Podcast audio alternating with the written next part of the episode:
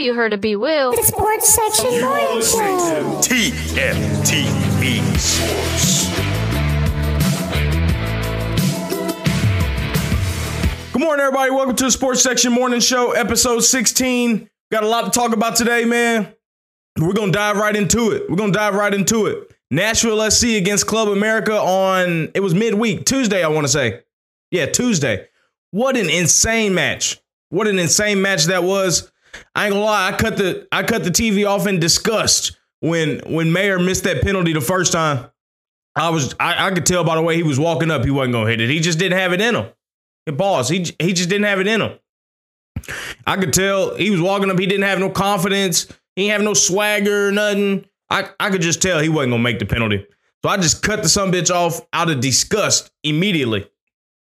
But I get a call. I, am it was a it was a late game too, so it was about ten o'clock. By the time it ended, I'd imagine pretty late. I go back, I go to the room, go just go to sleep, man. I get a call, Dub Beasy calling me. I'm like, what the fuck this dude want? This dude asked me if we won. I said, hell no, fucking mayor missed the penalty. He said, no, you might want to go check it out. I go back, cut the TV back on. It's mayhem at Geodis. Fuck, absolute, absolute mayhem at Geodis. And, you know, it's all because the keeper from Club America came off the line during the PK. And then, you know, as as shit happens, the next penalty kick, Mayer makes it, of course. And then Club America's next PK taker misses his. And then Lovitz puts his away in the top right corner. What a game that was. And, you know, what a momentum, a momentum boost for the city of Nashville and the club. You know, it's already going into the quarterfinals of the League Cup is major for Nashville SC, and it's just it's amazing what what uh what they've done as a club. And they face Minnesota tonight. So this, is of course this is getting recorded on Friday. We're live on Friday. Uh, I think it's August what August 11th. So it'll be out or they'll be playing tonight against Minnesota, Minnesota up in St. Paul. Or no, no, no, at Geodis. So another good opportunity for the Nashville SC to to find a way to make it to the semifinals, and anything can happen at th- at that point. You know, we got a tough way to the final, and I'm sure we'll probably see Messi along the way if we make it there. But you know, what a good job the club has done. Sam Surge, you know what what an amazing debut he had. He comes on for the last 30, supposed to be the last, you know, 30 minutes or so. Bags a goal. He just provides everything that Nashville's been lacking with Bunt Bunsbury. With Bunsbury, being in, you know, being on the field. You know, we played a little better with Bunsbury there, but he just doesn't provide enough of an outlet. His link up play is dog shit. You know, he's just and his finishing is terrible. So he doesn't really do much but be a presence up there and and that's debatable at best. He's a presence at best up top. Surridge provides all that and more. He's a presence up top. He's an outlet if we want to get out and we want to boot the ball long. He can win headers and he can provide link up play as he did with the ball back in field to Dax when he was out on the left wing. So he's not just going to be a poaching striker. That's what I thought Serge was going to be for us. I assumed that he would have just been a, a bigger, you know, just a poaching striker, sort of like Bunsbury, that's just going to re- sort of remain up top and let let the guys like Leal, Mukhtar, Shaffelburg, and them just play off of him. But he's moving all around. You know, and that's just his, his first game. He hadn't even really got comfortable in the system yet, but he's moving all around. It's extremely fluid. It's way better than anything I expected. Way better than anything I expected.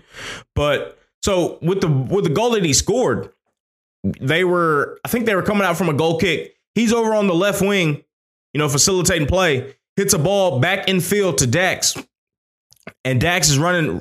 You know, beats a guy. Was running up around midfield lofts a beautiful ball to Mukhtar on, on the left edge of the box, left wing. And here comes fucking Surge flying in from the halfway line. And Mukhtar just puts up a beautiful ball, beautiful floated cross to Surge, and he just heads it right into the back of the net, man. It was an amazing goal, and it's just indicative and just shows shows us what we're going to be capable of when Surge fully gets settled in in Nashville. It's going to be amazing to watch, man.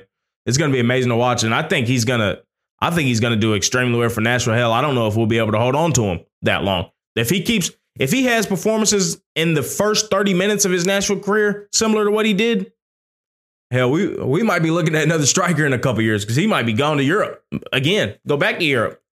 You know, he's he's going to be a, a great player for us, and I can't wait to see see where we go for the rest of the year with him. And hopefully he starts tonight against Minnesota. I mean, Gary Smith has got to, I feel like he has to start him, even if it's just for 60 minutes or 75 minutes. I'd imagine Serge has got got his legs under him now. He's been with the club for over a week, over two weeks, and he had been training in preseason with Nottingham Forest. So, you know, he has to, he's in shape. It's just a matter of, of sharpness. And shit, he's sharp. He's sharp enough for us as we can tell with his performance against Club America. And speaking of Club America, what an insane, I mean, they they had I think 18 people were detained. A lot of them were were uh, younger, not even adults. They were just running on the field. Uh, they were throwing a bunch of shit on the field. I knew it was going to be like that because you know that's just the reputation that Club America has. But they also did the same stuff up in Chicago the week prior in the uh, League Cup. So you know, I don't, I'm not sure what the governing bodies are going to do about Club America. I mean, I understand it's quote unquote passion, but you know, you can't throwing stuff on the field. You know, we ain't used to that in American sports. I ain't gonna lie. You know, that, that shit don't happen. It's, this ain't hockey, you know, where they can just come and skate by and sweep the shit off. You can't sweep beer bottles off a grass field. It's different. It's completely different than hockey. But, you know, it, it's, I'm just eager to see what the governing bodies, whether that's MLS, Liga MX, what they decide to do about Club America and their fans. I mean, that to me, their performances, the fans' performances over the last two games alone have warranted, you know, at least a, a stadium ban of one game, at the very least. I mean, let me know in the chat what y'all think. Club America and their their fans is just insane. I can't say performance. They put on a performance, but just their their attitude and how they acted in the game. It was it was really ridiculous. It was really ridiculous. But, you know, for my prediction for the League Cup quarterfinal night, I think they'll I think they'll win it 2-1 maybe. And Minnesota scored I think 3 goals. They scored a them and Toluca, they had a really open game in St. Paul. Uh, I think that was Tuesday. They had a really open game against St. Paul. So hopefully the game isn't too open. I know Gary Smith doesn't like the games to be too open. He likes to be a little more pragmatic but we've got the facilities for to play an open game now. You know, with with Surge, we we have a guy that obviously he's clinical. You know, that, that's not something that that he was he was doubted on when he before he came over here was a finisher. He's a finisher. You know, it's just it's just a matter of getting him the chances. And I didn't think he would be able to uh, facilitate as well as he did just in those 30 minutes. But that was another knock on him. But he's he's proven that he can at least do that in some capacity also. So I wouldn't mind seeing a more open game. I mean, hell, it's a League Cup quarterfinal at home. So I mean, go for it. You know, you, you don't. You know, we gotta we gotta we can't take it for granted getting this far in the competition because it's still a quarterfinal of uh like a cup competition between two countries. That's a big deal. You know, so you know we gotta we gotta go for the gusto. The next game isn't until August 20th. So we've got over a week until the next match so give Serge a good amount of time to get at least 75 minutes to get his legs under him and be ready to go and hit the ground running on the 20th for against New England at Geodis. But I'd say give him give him a full a full run out as much as as much as he can take today today. And let's see how far that takes us, man. Let's see how far that takes us. I'm expecting to see some tired legs with all the guys because we had a quick turnaround from the previous match. We're on three, four days rest, but you could say the same thing about Minnesota. So I'm excited to see about the match tonight. Hopefully it's it's a little easier on us, a little easier on my heart and my in the stress level. Because last game, the last two games have been stressful as hell. Stressful as hell. Let's talk Liverpool and Caicedo and the, the Chelsea deal, man. This has been absolutely insane. Insane. So for backstory, Caicedo has been flirting with, I can't say flirting, he has been talking with Chelsea. He's been flirting with teams all the way back up into January with Arsenal. He was flirting with Arsenal. We had put in a 75 million pound bid, something around that nature. And apparently we had agreed terms with him, but Brighton wouldn't agree if they wouldn't sanction a sale in January. He signed a new contract, new five year deal. I don't know why he did that shit, but I guess he had a gentleman's agreement with them that they would sell. Come this summer, Chelsea's really the only team that's reportedly been in for him. Uh, they've been going back and forth with Brighton. They've had other deals that they've been going back and forth with Brighton. They got fleeced for Robert Sanchez, paid like 20 some million for a, a bum average keeper. And they didn't, they weren't, Brighton was not able to get Levi Colwill, the center back, who they were desperate to get back after they had a season of him on loan. So the relationship between Brighton and Chelsea is not the best. I think everybody can agree with that. Fast forward to, to tomorrow or last night, I mean, it's Brighton, and this is according to reports of Ornstein, you know, credible reporters. Brighton set a deadline for yesterday for an open auction. Whoever wants to get Caicedo, come in with your highest bid. The deadline is is you know midnight UK time. So that comes up. There's reports throughout the day that another team has talked to Brighton and they say it might have been Liverpool, hasn't been confirmed yet. Boom, the bomba drops a little little mid afternoon in in the UK. Liverpool club record, British record, 110 million pound bid. Well, actually 111 million pound bid for Moises Caicedo, and Chelsea only bid 100 and I think 100 million pounds, 10 million pound disparity. So of course Brighton accepts the Liverpool offer, but that doesn't mean anything because Caicedo still has to accept terms with Liverpool. So the reports once the bid went in was that you know Caicedo he will be okay with joining Liverpool. He's he's fine with it. So bam, look, Twitter goes crazy. Uh, Chelsea fans are are pissed, and space is just going crazy. And Liverpool fans are already putting Caicedo saying that they're going to challenge for the league. You know, fast forward to this morning over here, which is about mid afternoon the next day in the UK report comes out that Caicedo's still in London. He ain't gone to Liverpool Merseyside yet for his medical. He ain't even agreed terms with Liverpool yet. Now they're saying Chelsea's ready to go back in for him and possibly go up to 125 million pounds, which I don't understand. If just go up to 112 million or 111 million and one pound, like my boy Wenger Wenger did. But it's still some uncertainty around his deal with Moises Caicedo because apparently he has not sanctioned himself to you know move on to Liverpool. And apparently he wants to hold his hold his word that he's with Chelsea because he agreed personal terms with Chelsea all the way back in May. So just an insane, insane deal that's going on over in uh, the Premier League. And you know, I to me, if you ask me what I think is going to happen, I think Caicedo is going to end up at. I can't even say, man. This shit is insane. I think he'll end up at Chelsea. Honestly, you know, Chelsea They've already agreed terms with him in May. And this, for, for warning, this shit is liable to change by the time I even get done with the show, let alone by the time it gets up on Spotify, YouTube, and all that shit.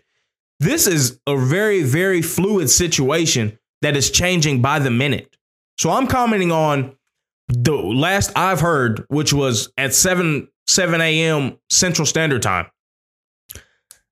For all I know, I ain't got any notifications on Twitter yet. For all I know, this man Caicedo might have Chelsea might have bid 125 million. You just don't know.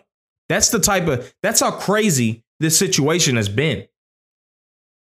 But, you know, regardless who gets him, if it get if he goes to Chelsea, I'm still not high on Chelsea. Oh hell. So as of 19 seconds, that's what I'm talking about. As of 19 seconds, Moises Caicedo, this is according to Fabrizio Romano. Uh, Moises Caicedo just started to follow Chelsea on Instagram 17 seconds ago. Fuck it, it's insane. And then there's reports saying that he'll happily join Liverpool if they remain the highest bidder. It's just nobody knows what the hell is going on. I definitely don't know what's going on, but it's exciting and just indicative of just the, the Premier League and how crazy it's been and how crazy it's going to be this year. Even if Caicedo was to go to Liverpool, I do not see them getting above second. That's um, that's my fair warning. And if he goes to Chelsea, I don't see them getting above fourth. So you know of course, this is a needle moving move, but both teams need a lot more than Moises Caicedo. Liverpool still need a six. They don't even have a six. So they sold Fabinho. They're going to run out of midfield of Caicedo, uh, Sosabali. I can't even pronounce his name. It's like Hungarian. I apologize for mispronouncing your name. And Alexis Mac Allister as a double pivot. That's that's haram ball if I ever heard it. You know, there's there's no way there's they're they're already have liabilities defensively. Van Dijk's getting older. they got Konate, and we all know Trent and Robertson really aren't the best defensively, especially Trent. But he's not meant to defend. He's he's Trent. I don't see Liverpool getting above third just because they're going to leak so many goals. You know, they they don't have a a dedicated pivot, and I don't. They might play a double pivot, but even if they play a double pivot, double pivot, there's no positional uh, discipline with any of the anybody in their pivots, anybody in their midfield. You know, you could say Thiago, but he's not robust enough to be a six in the Premier League. He's an eight. So that doesn't solve their problem. Caicedo solves their problem of not having somebody that can progress the ball and be a good midfielder in the second, first and second phase when they're trying to build up. But it doesn't solve their problem of their defensive block and their defensive insecurities with how many goals they leaked last year. You know, and and that part of that is just their style of play. They're gung ho, hundred percent attacking all all the time style of play, Klopp ball, and he's been transitioned to a more regular position style with Trent inverting and you know attacking with the three two five. But you still got to have those back five have still got to be bona fide defenders. I mean, you could tell with Manchester City, they sold or not, they loaned out Cancelo because it didn't fit that 325 as much as it should have. You'd rather have attackers, actual attackers up there in your front five and great 1v1 defenders in your back five. And I call it a back five and a front five because that's sort of, you can sort of loop it into that. But it's really a three center backs, two midfielders, and then five in the front line. But Liverpool still leaked goals. And they'll leak even more goals because they don't really have bona fide 1v1 defenders outside of Van Dijk and Konate. And with Caicedo and Mac Allister as a double pivot, and that's the double pivot I'm assuming, even if it's Thiago, yeah, they'll be good at, be good at circulating play and sustaining pressure. But once teams are going to be able to get, teams are going to get out. Teams are too good in the Premier League to not get out. You can sustain all the pressure. Even Manchester City you know, gives up counterattacks. You have to be able to defend those counterattacks, and Liverpool is going to get sliced, sliced in, in a counterattacking because they don't have as many 1v1 defenders defenders as they need. Arsenal signed a 1v1 defender in, you know, they got Saliba, they got Gabriel, Ben White's a good 1v1 defender, Tomiyasu's a good 1v1 defender, Timber's really good. He's in the Caicedo mode of very good at circulating and can defend in those when you're trying to sustain pressure but he's an upgrade on Zinchenko to where he can play on the left and be an upgrade defensively. So that's not to mention Declan Rice and Partey as 1v1 defenders. Very, very good. And Manchester City, of course, they have Ake playing left back because he's so good 1v1 in a kanji. So Liverpool are lacking that. And it's just not, I don't see, I don't see Liverpool being able to sign anybody with the amount of money if they were, if this deal with Caicedo is going through with the amount of money that they have splurged on him 110 million pounds, 111 million pounds. It's just not going to work like that. Damn near the, a blessing in disguise for them could be them missing out on Caicedo and them getting a, a center back or a, a, strong left back that, you know, they should have been all over Gvardiol. He would have been an excellent fit for them if they truly wanted to go to this 3-2-5 with Trent inverting into midfield and being attacking. That's what they should have done. Honestly, and had Virgil as the center center back and Gvardiol as that left center back, left back hybrid. You know, I know they don't want to, you know, get rid of Andy Robertson, but he doesn't provide enough in the buildup for me for to be sustainable in that system. He's not a, a, good enough defender. I mean, I'll probably get killed for that, but I don't give a damn. That's just the the honesty of the system. And as we can see with Manchester City and Arsenal, a lot they have you either have as your right back or left back. One of them is the more expansive one, and one of them is more defensive one. Trent is obviously more expansive than Robertson and is better going forward than Robertson. Robertson has to be more robust defensively, and he's just not good enough. And he, and if you're not going to be good enough defensively like that, at least contribute in the buildup like Zinchenko does. But Robertson can't even do that. He's he, just can't.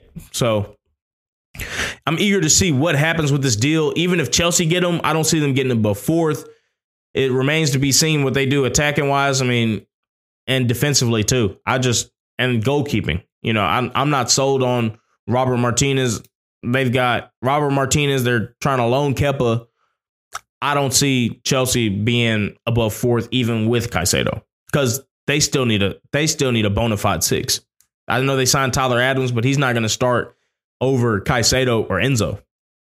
And they'll probably play Poch's 4 2 3 1 Tyler Adams isn't going to start over Enzo. He's not going to start over Caicedo if they get him. It's not happening. So they'll be in the same predicament because they don't have a bona fide six. They'll be just, you know, just leaking goals. And you can't leak goals, especially as competitive as the Premier League has gotten.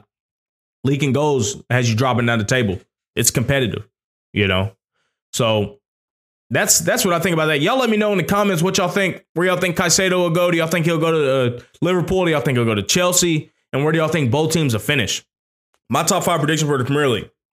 So I'll preface this with, of course, this is before the transfer window closes. The transfer window doesn't close for another three weeks, but you know the season's going to start. So I feel like this is the best time to do it. Hell. So for mine, I've got Arsenal winning the Premier League. I do. I do. And I'm going to save this video for when they do it, and I'm going to rub it in everybody's fucking face because nobody's predicting Arsenal to win the Premier League. Everybody's Manchester City this, Manchester City that. You can't tell me Kovacic is an upgrade on, on Gundogan. They've been linked to Paqueta.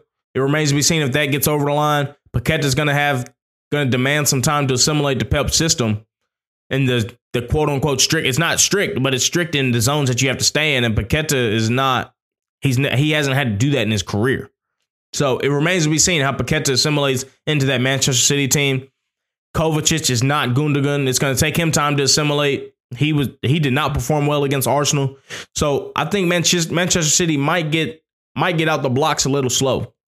Of course, they'll always go on that run where they have, you know, take like they did against Arsenal, taking 24 out of 24 points on the home stretch or 36 out of 36 points, something stupid, you know. But, you know, it's Arsenal has to start out start out pretty hot. I, am not going to say the Arsenal's going to start out as hot as they started out last year, but they've got to start out hot and they've got to sustain it. The World Cup was a bummer last year, but they've got to sustain it throughout October, throughout November, get it December as top, and then have another go around like we did last year, and hopefully we could come out on top. But I've got Arsenal coming in first in the British Premier League. I've got Manchester City coming in second for the reasons that I mentioned above. I think they'll come out. They might start out a little slow they had a later start to their preseason than everybody else, two weeks behind because they were they played two weeks longer in the preseason.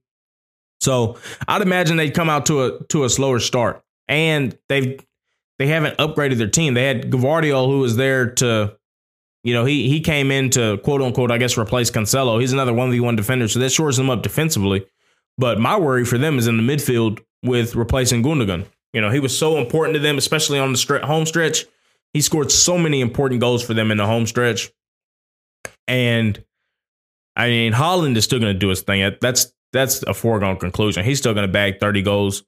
But I just don't see Manchester City. And that and honestly, I say he's going to bag 30 goals, but I have an inkling feeling, and I'm not wishing this on him by any means, but I have an inkling feeling that Haaland is going to have some injury troubles this year.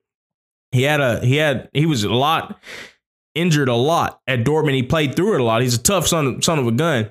But I just see that on the horizon. He played a lot of games this year. I think that's going to catch up with him this year. So, you know, and if Haaland's out, then they'll have Alvarez, but Alvarez is nowhere near Haaland. So, you know, Manchester City would they'd likely be in trouble if Haaland is out. They they likely would. Not like, of course, it's all relative for Manchester City and their trouble. Their trouble is not winning fucking ten in a row. They're not going to be able to do that without Haaland. They they could win five, six in a row, but it's all relative to Manchester City. But the way Arsenal, I anticipate Arsenal playing, that might be have to have to be the run that that Man City will will be going on. Third, I've got Liverpool coming in third, and this is honestly, man, this is contingent on Caicedo coming into Liverpool. If Caicedo does not come to Liverpool, I see Liverpool getting fourth, maybe fourth or fifth, maybe. I'd say fourth. I'd switch my third and fourth team if Caicedo doesn't go to Liverpool, if he goes to Chelsea. So, and for the reasons that I mentioned mentioned before, Liverpool just don't. They're not robust enough defensively, and they're going to leak goals. So, you know that's that's the thing with Liverpool. They don't have a bona fide six. They need a six, no matter if they get Caicedo or not. They need a six. They just do. Fourth, I've got Manchester United. United coming in fourth. I think their problem is going to be up front. They they can only play hoofball up to Rashford for so long. I mean, they're not going to be going to be playing, you know, like Manchester City or Arsenal. They're going to sit back a little more, be a little more defensive. United will be, but you still got to be clinical up front. They've got fidget spinner Antony Antony up there. He he's he's got to score some goals. They they spent damn near 100 million on this guy, and he ain't scored nothing, not damn near anything last year. Nothing. So United fans, y'all gotta y'all gotta hold your boy accountable. Him and Jaden Huncho, both of them. Y'all gotta hold them accountable, just like y'all hold other people's other fans as players, other t- clubs as players responsible. Y'all hold other clubs players responsible way more than y'all hold your own responsible. Come on now, y'all can't just gang up on Harry Maguire, gang up on on Antony and Jaden Huncho for not performing. Y'all, I mean, y'all spent uh, damn near two hundred million pounds on them combined. Come on now. Rasmus Højlund, y'all signed him for 85 million. He's got, they're saying he's got back problems. He's going to be out for two or three weeks just from the jump, and he won't be able to play more than a game a week for a while until his back clears up. So, United, that's going to be their problem. But United always finds a way to get get results, whether it's because the referees, you know, whether it's because the referees or it's just, you know, they always find a way to get a result, man. It's really ridiculous and crazy if we if we're being honest. But Rashford is going to have to have a big year for United. United's solid defensively and they're solid in the midfield, if, especially if they find a way to get Amrabat from Fiorentina to partner with Casemiro. That's just going to solidify how defensive they'll be, honestly. But I'm eager to see how United do because if they get Højlund back and Højlund is able to beat these back pain, whatever the hell he's got wrong with his back, they'll have a lot of pace up front between him and Rashford, not to mention Antony and Sancho creating for them. So, excuse me and they got double. I forget they got 007 Mason Mount up there. So it's I'm eager to see what United do. I think they'll do. I think they'll do well this year, coming fourth. And if Liverpool don't get Caicedo, they'll probably come in third. And then rounding it off for the top five, I've got the Magpies, Newcastle coming in fifth. I think they're going to be really good this year. They're going to be tough to beat. It's just a matter of how how they and and I'll preface this, but Newcastle, Brighton, and Villa are my three sleeper dark horses to get that fit spot. I'm not high on Chelsea, and I just it's it's one of the, it's one of them ones where it's either Newcastle, Brighton. I, am really high on Brighton, even though they lose Caicedo, they've already got his replacement lined up. And um, who did I say? Newcastle, Brighton, and Villa. Yeah, and you know Unai Unai Emery's he'll find a way to make it happen with Villa. But it's just a matter of how Eddie Howe uh, manages Champions League with the Premier League and them competing in four competitions this year. I'm not sure if they have the squad to facilitate that. They signed Tonali. They signed Tonali. They signed Livramento. So, in my opinion, I think Livramento will be playing a left back, maybe. Either he plays left back or right back with Trippier. They're going to either flip or Trippier stay on the right back and Livramento play left back. But I'm just eager to see how Newcastle do. They're always going to be good at home at St. James's Park. That's that's a given. They're going to be tough to beat there, and they play a certain type of football to where they're going to be tough to beat when they're away too. They're going to sit in their block. They're going to frustrate opponents. They're going to be physical. You know, teams don't like that. So I really see Newcastle doing well this year. It's all about how they find a way to manage their forward line, their striker situation with Callum Wilson and Alexander Isak, and how they manage Europe. So I think this will be this might be Eddie Howe's first time having to manage Europe of this magnitude. Of course, in the Champions League of this magnitude, and Newcastle they haven't been in Champions League in a long time. But it's going to be so fun to watch to see St James's Park on Wednesday and Tuesday nights against Liverpool er, in the Champions League. All right, all right. So here we go. That's uh, so it's going to round off Arsenal, Man City, Liverpool, Man United, and Newcastle and that's my top five prediction. Y'all let me know in the comments what y'all think about that in the Premier League. Who y'all predict to win the Premier League and who y'all predict to be in the top five. So for those Champion League places, usually I would do top four, but the top five is for because they're going to get an extra Champions League place with the coefficient. So on to the Titans. On to the Titans. We got a caller that's supposed to be calling in uh, a Titans Twitter icon. Titans Twitter icon, waiting on a call from him we are gonna see. We also have I also have another one called another. I think Jaylen should be calling in. To preview this game coming up.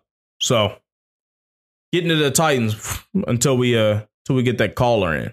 So they play tomorrow against the Bears. God damn it, I did it again. Keep it off. They play tomorrow against the Bears.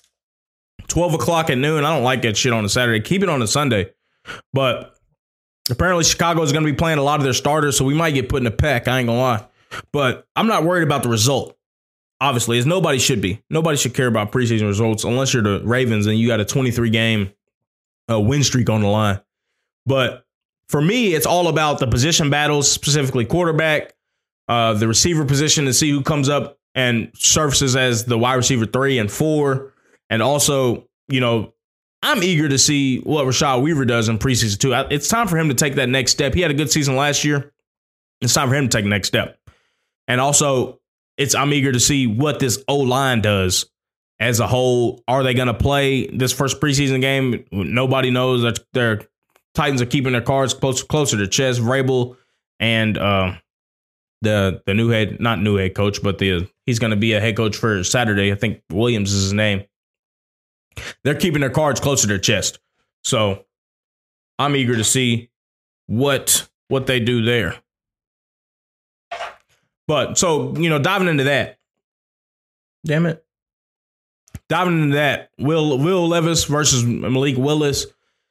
Both of them have been stringing together good days. Absent from, I think yesterday they had a really rough day. Quarterbacks, the whole offense did, not even just Willis and Levis. It was Tannehill also. The whole offense had a rough day offensively against that defense.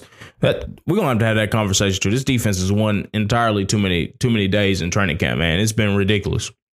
Entirely too many games. But you know, I'm eager to see first off how Vrabel and them manage the competition with Willis and Levis with whether they let them play a full half, you know, Willis plays the first half, Levis plays the second half, or they alternate quarters. And also, the Titans fans don't read into too much who starts the first game. That, that don't read too much into that. You know, I, I'm assuming it's going to be Willis just purely off of seniority, and that's that's probably what it's going to come down to. But I wouldn't read too much into that anyway. But anyway, you know, with Malik Willis, he has to come out here for him to really prove that he's taking the next step, as everybody has said. For me, he's got to come into the game, and the game has to look slow around him. I'm, I'm gonna explain that further.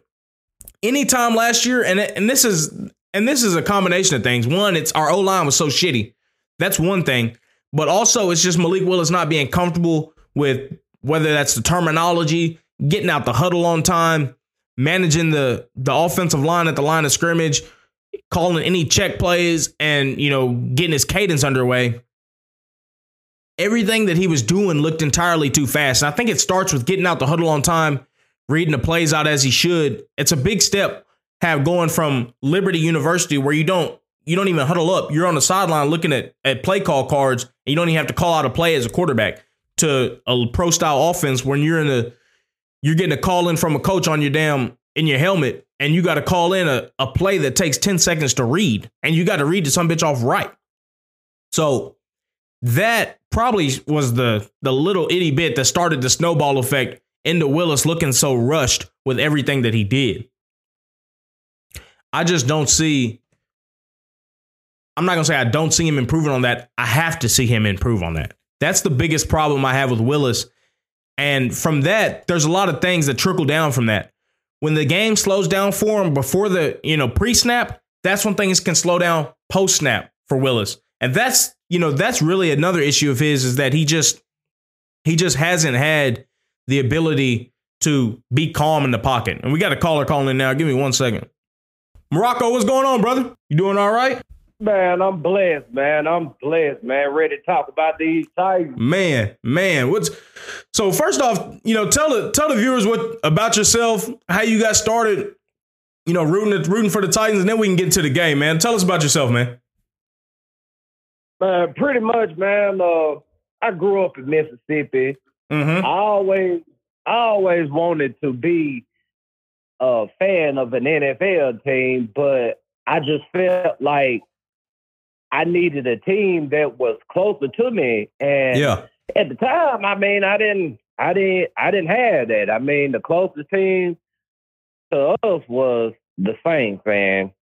You know, around the uh, early mm. mid nineties. I mean, who wanted to be a Saints? They was terrible then, man. They was terrible. right. I mean, that was the ain't day. mm-hmm. but, um, and when they were wearing brown bags and shit. Right.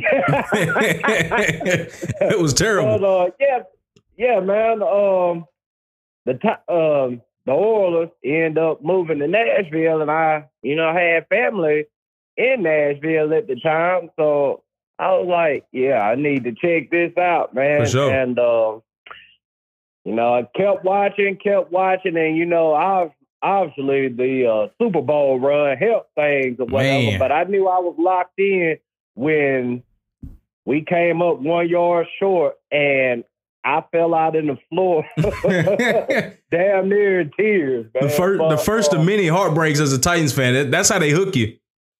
Right. I felt that at an early age. Just it's traumatizing, man. man. But that that early two thousands team, that early 2000 team had a ton of characters on there. They had Eddie George, Steve McNair, Wycheck and them, you know, and Kearse, the freak. You know, they had a lot of likable characters back then. I mean, we're sort of getting back to that now, ain't we? Ah, yeah, most definitely, man. And I tell you, um, of course, you know, Steve and Eddie, they uh locked me in and whatnot. Steve being from Mississippi and Eddie George just freaking running over everybody. Oh, yeah. But uh man, I took a special liking to Blaine Bishop, man. I mean, Yeah. uh Hard hitting Blaine. stood right. He stood he stood out to me, man, because I mean I just seen this guy just, you know, running around just, you know, laying the lumber the dudes, man. Right. I'm like, man, dude out there hitting and then uh it's funny because uh I found out his uh, nickname was Hitman. I was like, yep, that explains it. That's right. Hitman Blaine. Right, but um, as far as the uh, the team today compared to them, uh, yeah, I mean, count we kind of getting back to that. Yeah. You know, uh, you see the resemblance between uh, Eddie George and Derrick Henry style of football. Mhm. Um, man, the safety play of Kevin Byard and Big Jeff. I mean, he he just fit that uh mold of you know past defensive uh, tackles or defensive ends that we've had. Yeah. Um, we we you know you know how he, he talks his trash. I mean, Jeff- Man, that's I think that's what got old boy in trouble. Right. When uh the dude that the dude that what's his name? Uh, the one that got the fighting you with call him, Left Hook Jones or something? Yeah, yeah, yeah. Uh champ heavyweight champion Jones. Ah, Nashville yeah. heavyweight champion. My boy said he was dis- disputed champion because he took a L though. All right. he he he forgot that Vrabel was undefeated. Right. he had to go to the sand pit and then he was gone. But uh but yeah, man, what tell me what you what position group are you looking forward to most to seeing this first game? I know quarterback will probably be a natural answer. well, yeah, of course, man. We got to check out this quarterback battle, man, because I mean, shoot, man. Uh, one of these guys um, may end up being the future quarterback of our team. So, I mean, Right. yeah, I'm most definitely going to uh, check that out. Outside of that, right there, um, I'm looking to see what's going to go on with the offensive line tonight.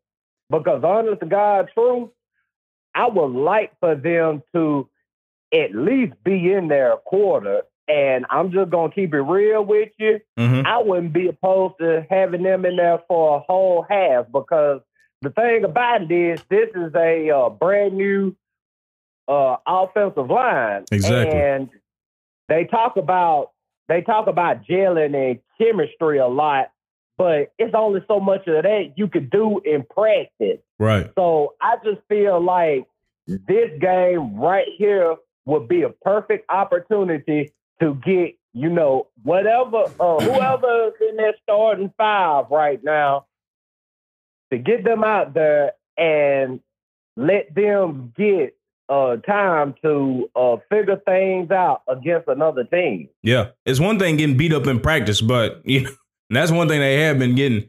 But when you're facing another team and it, you, the game is operating so fast around you, and plays are actually coming in, you know, that's when you really got to apply what you done learned in, in training camp. But they, to me, and I don't know if you agree with me or not, they ain't deserved and got to where they deserved to where they don't have to play no first preseason game. They ain't proven nothing. No, no, That no, offensive line. no. They haven't None of proved.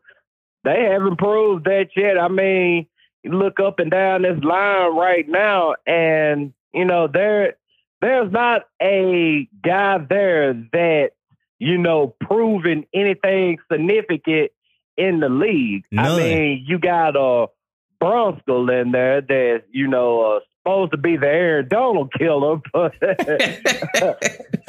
I've I've seen that he he doesn't do so well against you know uh, other defenders. So I mean he he needs to be out there. Skoronski most definitely needs to be to. out there. I mean he's a rookie. I mean he needs to get all the playing time that he can get, and I know that he's he's going to be locked into the starting lineup. Yeah, he'll probably be But, playing guard. Man, this is yeah, but this is the perfect time to get him in there and uh, see what he can do against uh, an NFL uh, defensive tackle or defensive end and um, Andre Dillard. He Mm-hmm. I'm didn't worried get about much him. Time with the, he didn't get much time with the Eagles. No. Um, he um, he's coming in here um, getting his first real chance to uh, show what he's got. So, yeah. I'm worried about Dillard, out man. I ain't gonna lie to you. You say you worried about Dillard? I'm worried about Dillard. I ain't gonna lie. Ah, yeah, he's been getting picked on in practice by Arden Key. Yeah, he gave. Key said he had about eight sacks one day. Ah, yeah, man. Uh, I think I think that was before they put on the pads. Yeah. See, them- uh, it, it's concerning, but at the same time, you know, no pass. There's only so much that he could do. But right, D Lyman gonna win that. Pass on. I mean, he still he still struggled a bit, Yeah. and I mean it, that's kind of expected, but you know, not at a real high rate. But they said that he's stringed together uh, a good couple of days. That's Uh, right. and he's he also mentioned that um, he's starting to get you know he's starting to get comfortable within his role and uh, things are you know slowing down for him a little bit so Right. and he also talked about um, not having to go out there and be uh, pissed off to get the job done but just you know uh, being able to utilize controlled aggression So, Exactly. yeah, I did say that he. uh, I did see that he. uh He said that he prefers to do it that way, but uh right you know he either way. I don't care which way he he prefers to do it. He just needs to get it done. But I don't see him not being an upgrade over what we had last year anyway. I mean, he has to be right. Man, I hope so. That's what I'm saying, bro. That's I what I'm saying. yeah. He's got to be an upgrade over what we had. Yeah, I mean, I, I, Lord knows, I hope so. I, you talk about PTSD, man. Man, I- Dennis Daley, I mean, he, man, dude shook me up, man. I can't go mean, through another a- season of that. a scar I'll forever have. yeah, I can't. I can't go through another season of, of that type of left tackle play. I could take it on the right Man. tackle because at least Tannehill can see the dude coming, but not Right. not at the left tackle spot. I can't. I can't do that. Right, man. And what, what's crazy about it is Dennis Daley. I mean, shoot, he got he got a job with Arizona at a at the peak of free agency. Yeah. and you know who else went out there? I found like he was getting a twenty-seven million dollar deal. Yeah. yeah. What's his name? Went out there too. The tight end, Swaim. Oh, oh God! I went blank that fast as early. Still, man. oh God. Yeah. Good thing I forgot about him. Man, man. So both of them cats are out there in Arizona. I don't know what the hell they got going on out there. Man, there's money awesome for it, man. I mean, either either he really believes in them guys or he's trying to get back at Arizona for something Arizona did to the Titans. Right. or he or he ready to get up out of that job. I don't I don't know. Exactly. It, it's got to be something. If you go find Dennis Bailey uh, at the peak of free agency, I wish I could think of the name of that tight end. Oh, God. Jeffrey Swaim. Yeah, Swaim. Ridiculous, man. He's one of the worst players I've ever seen put a Titan uniform on. I ain't gonna lie to you. Man, he. I think he played a little bit too much. That that's the Yeah. thing. I mean, amongst the rotation of guys, I mean, he's cool because I mean, I, I ain't gonna lie, I don't see Swaim make some, you know, some pretty significant plays, but yeah, it's just like the NWI situation. I mean, yeah, you're right about he's that. good in his role. Now, if you try to stick him out there as you know, tight end number one, the tight end number two, or you know, with uh NWI wide receiver one or two, That's or become a meme on now. a consistent basis, right? I mean, it's not it's not gonna go. Uh, it's not gonna go well. Right. Bro, what killed me about it is we would be calling design screenplays to Jeffrey Swaim. That's what had me pissed off. Nah, yeah, I mean, That- shoot, man, that, that's the downing effect. Yeah, that's ridiculous, bro. I don't know if I don't know if uh if Swaim was ordering kegs for Downing or I don't know what the hell he was doing to get them type of play calls. I don't understand that. Shit ain't make no sense, man. Yeah, you buy buy them shots before the game. yeah. Something. The- man, right. What uh so what what are you thinking between Willis and Levis? Who are you hoping to come out on top between them two, man? I know you got a preference. Honestly, I don't. Best man for the job. Because That's right. Here goes the thing. I mean, both of them bring bring a unique element to the table. I mean, both are athletic as hell. Yep. Both, you know, got cannons of arms. Yep. I mean, uh, I just, I just think their play styles, you know, are some are somewhat similar, man. A little So bit. Yeah. That's pretty much that's pretty much what I I ask in a quarterback. I mean, uh, be unique, and I feel like both of them are unique. Therefore, I really don't have a preference between Levis and Willis. I mean, I just want the best man for the job. And honest to God, truth, I hope they both go in there and kill it Yeah, and man. give the coaching staff a very, very hard decision to make. Somebody got to stay or somebody got to go. But whoever goes is going to be a starter and will get great compensation for that. That's best case scenario. Sort of we end up in, I guess, somewhat of the situation that the 49ers was in with Trey Lance. You know, Right. that would be best case and we able to get because you know we're short of draft picks coming up on this next draft. We sort of used a lot of them trading away this past year. But, you know, that would be best case scenario if one of them boys balls out and the other one, well, actually both of them ball out.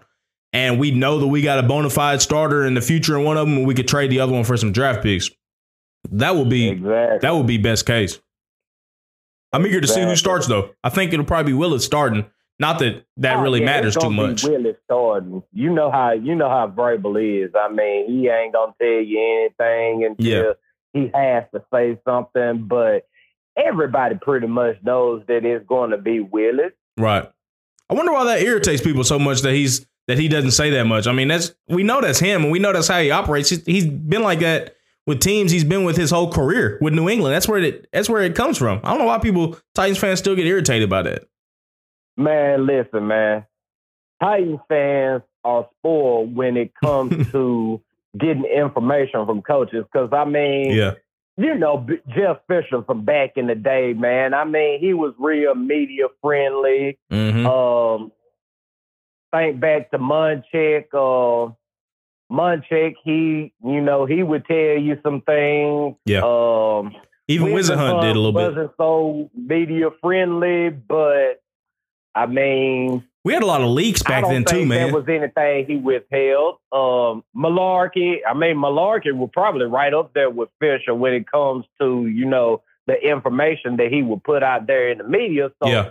Titans fans are just used to coaches being open about that type of stuff. And then when Vrabel came in and, you know, he was tight lipped about pretty much Everything. everything. I mean, they uh, fans were like, uh, who do he think he is? Why do he feel like he ain't got a, you, you know how, Yeah. you know how our fan base is, man. But me, uh, personally, I don't have a problem with it. I understand it. Mhm. I mean, if you ain't gotta say nothing, you don't say nothing. I mean, I I think that's you know, something a lot of people could uh, Take it use personally. throughout life. I mean, don't say nothing unless asked. And if Exactly. you ain't gotta say it, don't say it. Exactly. We also had a lot of leaks back then with Fisher and Mun- them Munchak days. A lot more leaks to the media than we do now. They really, they really tightened that shit up. Vrabel and them did.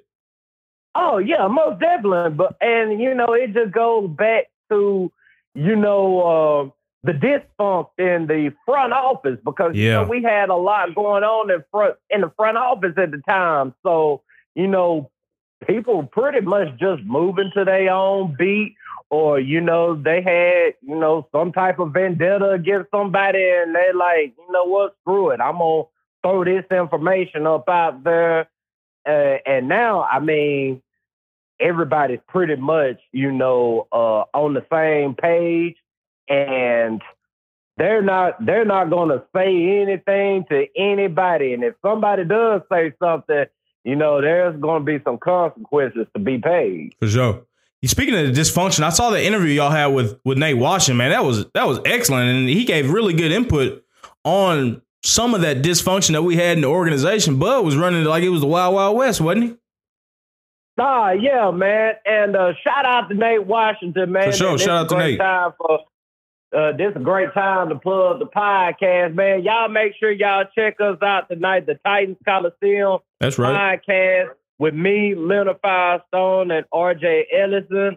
Uh, we're gonna be doing our preseason game one uh, preview tonight at 7 Okay. p.m. So y'all make sure y'all tune in. But Yeah, for sure. yeah, man, Nate, uh, Nate pretty much broke that uh, broke that thing down, man. I mean, Bud was just Bud was just out here being Bud. Hey man, he was a rock star, wasn't he?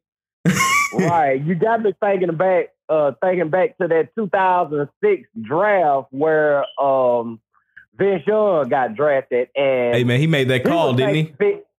Yeah, he he, he he he flexed his muscles then, man. Wise, my guy. And and man, I can't blame him because if VY had more support in Tennessee, he would have been really good. The man had a winning record with us. I think he was like 36 and 16 or something. Yeah, yeah. I mean, he had a good record, and you know, uh, the haters they they um they always point to well, look at our defense back then, and he really did. Man, look, man, Vince Young was known for winning games. Yeah. I mean, Vince Young, outside of Steve and Mariota at times, I mean, Performed the best, bro. You know, I went to I went into any game feeling like we could win it. With That's the thing, guys. yeah. But but yeah, man, uh Vince, I mean, he just, you know, things didn't go right. I mean, some of it was on him, some of it was on the organization. I think a lot of it was on Jeff, man. Yeah, I mean, uh, he he done some things. He Yeah. done some things to uh, mismanage that situation, but we also have to look at it too, man. Got to be fair here. Uh, By he didn't do his stuff any favors as well, but No. you know, throughout all that, man, I still respect the dude. I mean, he's a cool individual. Um, man, I just I just hope Malik and uh Will, man, can come in here and uh do what we've been needing a quarterback to do for a long time, which is stay here and win games. You're right. We we really been lacking that, man. And Mariota was supposed to be that guy. I don't think he had the the fortitude and the the mental toughness to really stick it through and and be that guy. But it's been a long time coming for us to get that bona fide quarterback. You got to think, you know, we we ain't been as lucky as other organizations. You look at the Colts; they look up into Manning and Luck back to back. The Titans ain't had that, man. It's we're Right. due. And man, you, you know? Green Bay as well. Yeah. Uh, from Brett Favre to Aaron Rodgers. Exactly. You know, I feel like we're well overdue to get that.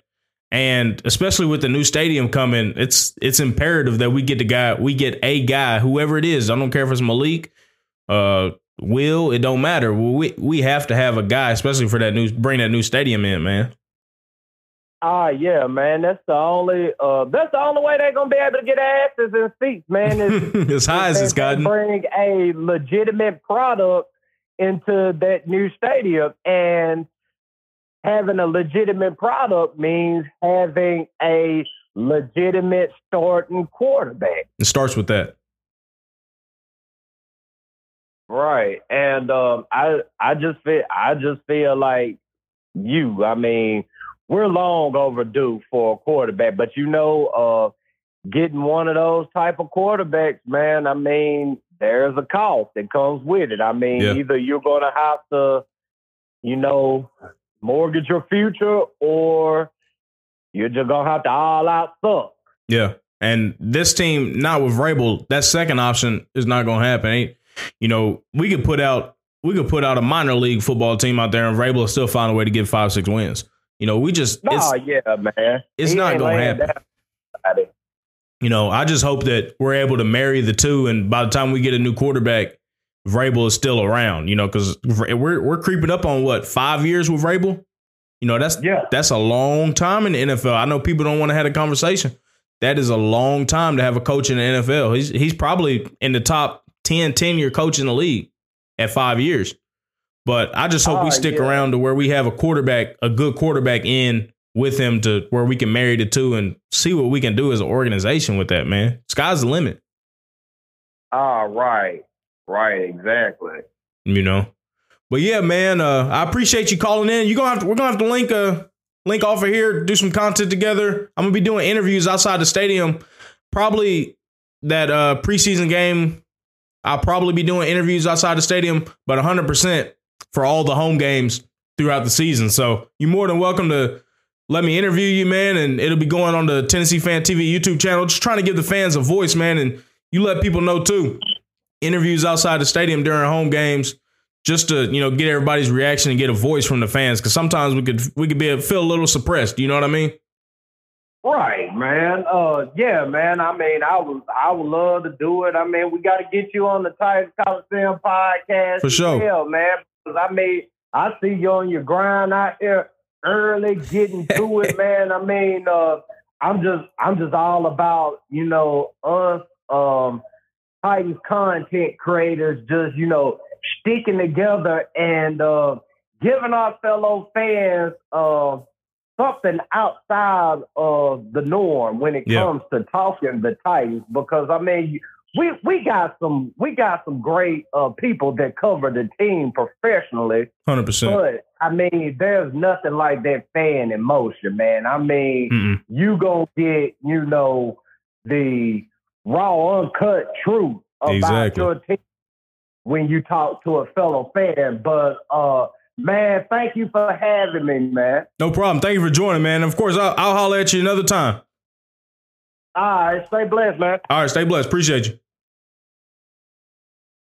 Morocco T, man, a Titans Twitter icon and big Titans fan for, as, as you can tell, long, long, long time. Thank you for coming in. But uh, I think that'll, I don't know if Jaylen be joining or not. He might have overslept. But uh, that'll round it off. I, let me let me go ahead and say what I think about the the what player I'm looking forward to most for the preseason game. Looking forward to for this Saturday against Chicago. I'm looking forward to really seeing Reggie Roberson, the receiver that we have. Uh, he's really been lighting up camp. He's seemed like he's been scoring a touchdown a day at least throughout camp, at least in the open days, that is. But uh, I want to see Rashad Weaver too. And here we go. Here's Jaylen now. In one second. Got my man Jaylen here. What's going on with you, bro? What's up with it, man? Nah, what's going on, man? I- my bad. I ain't know you was in here, man. Yeah, I was watching. Uh, yeah, appreciate you. Connect off, man. Shameless plug. Yeah. What you uh, what you think about the Willis versus Levis battle coming up on Saturday? I think, well, going into the game, you know, all my information is based off uh, Turron Davenport. Right. Good reporter. They both have been dealing with drops, dealing with the second and third unit, respectively. Yeah. So it has dropped a practice percentage, uh, completion percentage rate. Yeah. So it is going to be good to see how both Malik, really Malik, because you know we've seen what he can, what he can do or can't do. Yeah. You know, he's actually improved. Will Levis, I feel like I don't want to say I don't want to call it a culture shock because it's a preseason, Mm-hmm. and if he's with the if he's with threes, I mean, he should, he should dominate. He's He's an SEC quarterback. Exactly. He's been in a pro. He's been in a pro style offense for the last two three years. Exactly. So I mean, you know, the adjustment of, you know, having somebody in your ear on the field, stuff like that. that those are going to be things that are adjustments for him. But I don't think he'll struggle, especially going up against practice squad players. He's not really a practice squad player. So He damn sure ain't a practice practice squad talent. You draft him that early as we did. But uh, are you preferring one of the two out of Willis and Levis to to get that number two spot and be the quarterback of the future? uh, I can see it going either way. I think it's 50-50, bro. Yeah, I really want to see. I feel like the best way to to to gauge that, and it's not really possible because you only get three preseason preseason games now. Mm-hmm. Is that one? They both got to play with the ones. Yeah. You got to go and you got to go up against a number one defense. I think joint practices. If we, I think we do that this year. I don't know. We got them next next week against Minnesota. We're gonna have joint practices in the New England. When they come to Nashville, they're gonna be having joint practices throughout the week. So really good defense in New England. That, yeah, going up against that uh that uh, New England defense. Yes, going up against that Minnesota offense. Mm-hmm. Yeah, I'm worried Okay. about I'm worried about what my boy I'm worried about my boy Fulton, man. I ain't gonna lie. It'll do nothing but make him better though. I'm not worried about them. I'm worried about him against Jettas. That's what I'm worried about. I'm not worried about that. Them one on one clips, they do look bad, but they are looking supposed to wear terrible. one on ones. They be looking terrible, bro. but you got to think how realistic that is in game. That's just not really realistic. You know, we don't really play that much man anyway. So Yeah, you know that shit is just for content. It literally. that's so that's so the receivers like D Hop and them can post shit on Instagram after the fact. Like, bro, come on, man.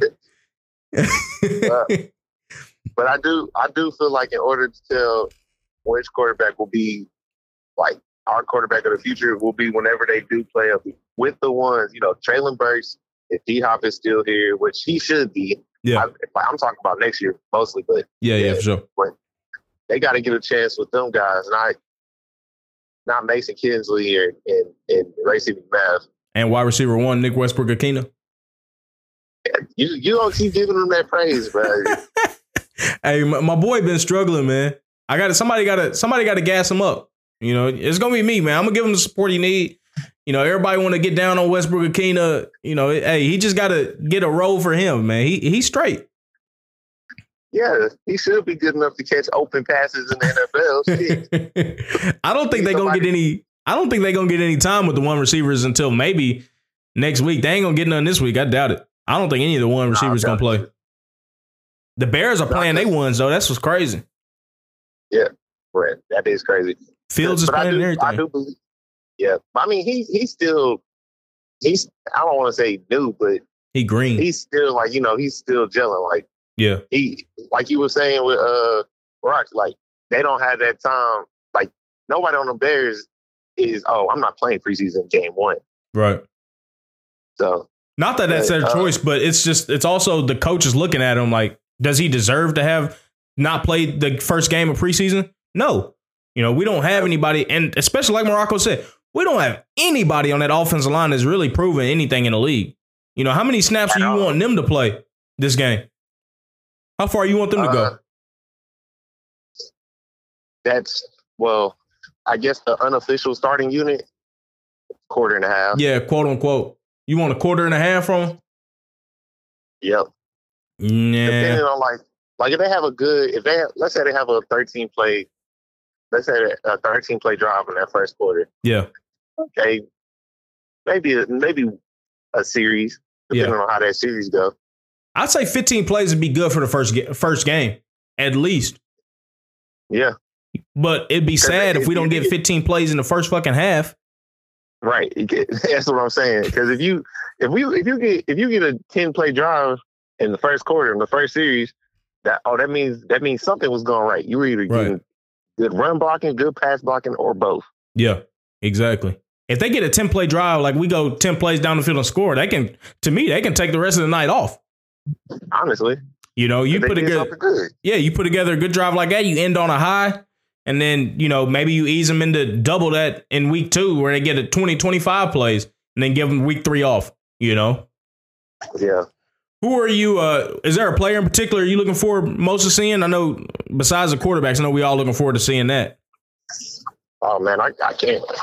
It's not a player in particular, but I can't wait to see the defense. Oh yeah, man, the defense been flying around this offseason. Man, I, I don't expect to see Harold Landry. Though I wouldn't be surprised if I did, but I don't expect to see him. Yeah. Uh, but Arden Key, Man, the way they've been talking about him, I do want to see. Um, I can never say his name. Number two, Aziz. yeah, I can't wait to see him. bro, you see how he's why I can't built? Like he's a he's a, a bit Aziz Ashair. I think that's how you pronounce his name, bro. He's built like a hybrid safety playing linebacker. I did. I don't know if that was you. You that might have been you that said that on, Yeah. Twitter. Yeah, bro, he's built like a hybrid rangy safety, but he's thumping like a middle linebacker. Yeah, he he. There are, there are some guys that do that in college, like they make that transition. Yeah, You know, they might just put on too much weight in the uh, in the weight room or something like that. But yeah, that that's not that's not nothing new. So he might have real really been playing safety. It very well could said- have. And they say, hey man, look, you you don't you you moving you moving like a linebacker. We about to see what you look like at linebacker, and he succeeded. Man, I'm eager to see him. I, I'm ready to see what Rashid, Rashad Weaver does if he's ready to take that next step as a pass rusher. Also, not just as a pass rusher, he was always pretty decent as pass rusher and pass rushing downs, but more so with his run fits and and combating against the run. That's probably setting the edge. That's what I really need to Yeah. see see better from Weaver. But if he's able to do that, I think he'll be a really good piece for us uh, on that defensive line. We our front seven is nasty, fam. It is. Though my only thing about Rashad Weaver is it seemed like he ended up being a de facto a de facto starter. Both like he was well, he got drafted 2021, right? Right. Bud Dupree went down, and then last year Harold Landry went down, so he just had to start. Yeah. So, and naturally, especially on defense, like you, you may just get thrust into a position where now it looks like you're having success because he would get sacks, and I would be like, I don't know, I'm just still not impressed. Right. So I know what you're saying. Like he needs to, like he needs to separate himself. Yeah. And you know the the thing with the sacks though, our, our defensive line, it can be a little inflated. You know, I'm not discounting the numbers or anything, but you know, we had the guy to come off the bench last year that I think he signed with Chicago. Maybe he got a, he got paid somewhere. He came off the bench. Was a practice squad guy. Came off and got like fucking seven, eight sacks. You know, it helps when our scheme is the way it is, and you got animals like Simmons and Dupree and Landry hogging up blocks and Tart. You know what I mean? Yeah. It's like it's like the I'll compare it to a thing in basketball. It's like the the rookie basketball player coming in. You don't really have no film on him, and he's just ISO and cooking niggas up. You know what I mean? Yeah. That's sort of what it is. But I think Weaver just has to take that next step to be more consistent all around. You know, where he can play three downs and not just be a pass rushing guy on third down. He's big enough to be able to play all three downs. He's not no small small pass rusher. You know what I mean? Yeah, I, I get it. That's why. That's why I'm just I, like he he's good enough to be a starter, but he's not consistent enough to be a good starter. Yeah, that's perfect. That's a perfect way to put it. Because, you know, he's just, and maybe that's, I ain't gonna say that's his attitude, but he did have, he got fined for showing up late and he posted that bullshit on, on Instagram or Twitter. So maybe that's something that they're working on off the field. Cause that, that could do, that sounds like what you just said. That's more so off the field mentally thing than talent. That consistency. Exactly. Exactly. We, I am, but I am excited to see our, our front seven because that's been our staple Mm-hmm. for the years. I am excited to see Roger McCreary. Are you uh, happy with him moving inside? Well, they they drafted him as a slot corner, though. Man, I don't know what the hell they drafted him as an outside corner or slot corner. I just know he was playing both last year and they moved him outside. He was getting cooked inside. He was getting cooked outside. He was a rookie though. Well, because I, I know, I want to say that they did draft him as a slot corner, but, you know, we had all them injuries, so he Yeah. had no choice to play outside left, outside right corner, or whichever side he was on. I'm not sure. right. I know But- for a fact they drafted Molden to be a slot corner. He's got moved to safety. Yeah, but I think he's getting, like, I think he gets that role where a coverage in. Like, he's not really a, uh, he's not really a safety. He's more of a star. Yeah, yeah, yeah, for sure. Because yeah, he I don't, I, but I, I don't. I'm not at their practices. I don't really know. But when he is in the game, he's more so a slot corner or that star. He plays that star role. Molden or it- McCreary? Molden. Yeah, yeah, yeah. He he's he's around the box a lot more for sure. Yeah. But I am excited. Uh, well, our secondary with uh, Sean Murphy Bunton. Man, he gonna be a dog, ain't he? Man, look fine. He looked fine at zero. Yeah, for real. Him. So our secondary, I'm not too concerned about the secondary as others are. I'm really, I'm fairly confident in it. You know, you got Fulton, Murphy Bunton, uh, Molden, and McCreary Mhm. as your your four corners, and then you got you know we play with two or three safeties, Molden, Byard, and Hooker. You know, granted we don't have that much depth safety wise, but Byard, knock on wood, he stays relatively healthy, and Hooker just needs to stay healthy, and we'll be set. Yeah. What are you thinking? What are you thinking the ceiling for this defense is? Oh, it's that's a tough one. I think it could be. I, ooh. Okay, bias top ten. That's not biased. I Really? think that's your unbiased. What's your biased position for the Titans? I think it's around top eight. Come on, man. Be Look, be I'm- be for real. I am. I'm counting defenses like the the Cowboys defense, the San Francisco, the 49ers defense, the Eagles defense, Yeah. like that. I don't. I don't. Patriots. There's a couple that I'm forgetting that I don't think they could. They they could. It, their ceiling would be five. Yeah, yeah, yeah. I'd agree with that. Five, I'd agree with that. Yeah. Top top five or five? five like five. five to ten. Yes. man, I, I think they could. I think they could uh, sneak up into the top five, though. Man, that's my bias. Unbiased is anywhere from five to ten, like you said, though. You know, even even ten, I'd say, is a little underachieving for that defense. Uh, Murphy Bunton said in the press conference they're trying to be number one in all the all the categories, and of course he's expected to say that. But Exactly. I mean, that's the ceiling that they're setting, and that's I'm sure that's the expectation in the building is, hey, we're gonna be one of the best defenses in the league. And it was it was arguable last year. You know, teams weren't running on us, so if if we could find a way to cover guys, it it's it could be top five. I agree. You know? I, but again, I'm I'm comparing them to defense. Like the fact that the, the I know this is a Titan show, but the fact that the Cowboys got Trevon Diggs, as much as people may not like him, and Stephon Gilmore, along with Micah Parsons and uh, Dexter Lawrence rushing the passer, bro, like they really got back throwing two picks of practice. Like, that's crazy. hey, bro, he's struggling, ain't he? he go against that defense, it makes sense. He doesn't have his best offensive lineman. It makes sense why he's struggling against a top three defense yeah, on paper. they gonna be they gonna be good, bro. They are. I'm glad we don't have to play teams.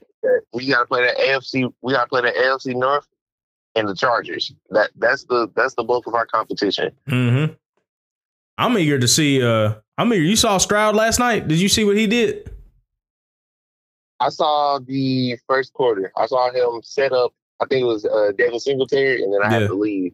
Man, I ain't gonna lie. He looked like Willis did last year. Everything looked 100 miles per hour for him. I know it was the first game, but you know, Stroud was supposedly the most pro-ready quarterback out of the bunch. Who said that? Man, that's what they were saying, bro. Who else was they saying? It wasn't Levis. I wouldn't Levis, but uh, I'd say it's uh, Young. I, yeah, I give it to Bryce Young before I give it to to Stroud. Like, especially Stroud went to Ohio State. They were saying that he wanted he might have, you know, went up to the one pick the night of the draft. They were saying a bunch of shit that night though. Yeah, they. I don't know what's happened to NFL Twitter, but it's turned into everybody's getting hyped up. It's close to the season, bro. That's what it is. Nobody's lost yet, literally. Well, yeah, that's true too. Ain't nobody played like shit in preseason. That's why. Man, the way they talk about Zay Flowers in uh in Baltimore, the way they talk about Bryce Young, C.J. Stroud, just even Jonathan Mingo, just they, they just bring up anybody and just, they'll have a a long tweet Yeah. About how good they're going to be. Bro, everybody looks don't- good on air. everybody should look good in training camp when you playing without pads, bro. And you're playing against when you running against your team and you know you ain't gonna get smacked in the mouth. All these skill players should look that good. That's true. That is true.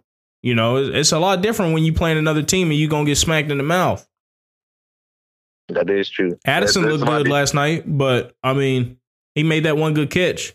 What I seen, and but it's still a lot different when you're playing against another team, even in practices. And that, and there's no rules against just tackling you. Facts, facts. I'm eager to see. I'm glad that you said that about the practices because I'm eager to see. I forgot. I knew we were practicing against New England, but I forgot just how good that defense was, and I'm eager to see what Willis and Levis do against them. Yeah, I feel like that'll be a good mark. I feel like I feel like the the Vikings, even though that's not the strength of their team, it's definitely that offense. Right. But I I, I do feel like you know that'll be an adjustment period for them, just seeing a different defense.